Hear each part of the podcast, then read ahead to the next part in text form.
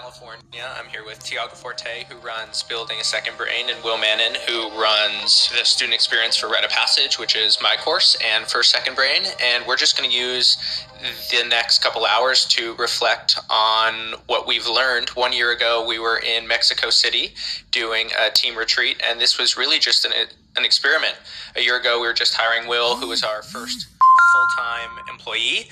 And one of the things that Tiago and I figured out this year was that one of the big problems with online education is that the revenue streams are really spiky. And so you could think of it almost like a music festival. So Coachella happens every year in April. They need a huge staff for those weeks. And then the rest of the year, they don't need a lot of employees.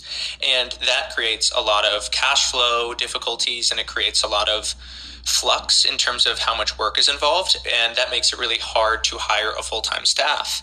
And